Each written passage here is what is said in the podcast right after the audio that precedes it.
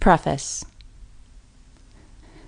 The following pages are written under peculiar circumstances, perhaps the most peculiar that ever attended the birth of a literary work. Incarcerated in prison and awaiting trial for the most serious offense known to the law, it has been written only after mature deliberation, against the advice of my friends, and in direct opposition to the positive instructions of my counsel who have attempted in every way to dissuade me from its publication. But the circumstances under which I am placed, in my judgment, make it imperative that I should disregard all of these considerations. For months I have been vilified by the public press, held up to the world as the most atrocious criminal of the age, directly and indirectly accused of the murder of at least a score of victims, many of whom have been my closest personal friends.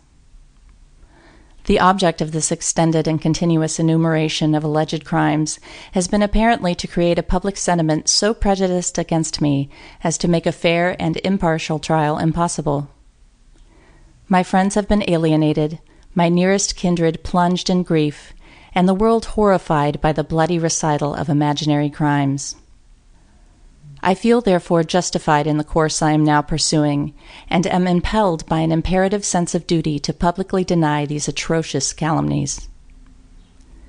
The following pages will therefore be found to contain a simple and complete narrative of my entire life, and a full history of my associations and dealings with Mr. and Mrs. B. F. Pitezel and their children, the alleged disappearance of Minnie Williams, and the tragic death of her sister Nannie.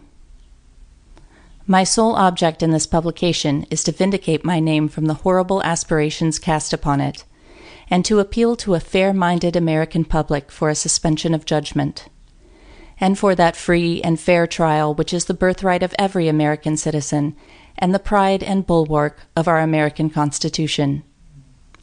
H. H. M.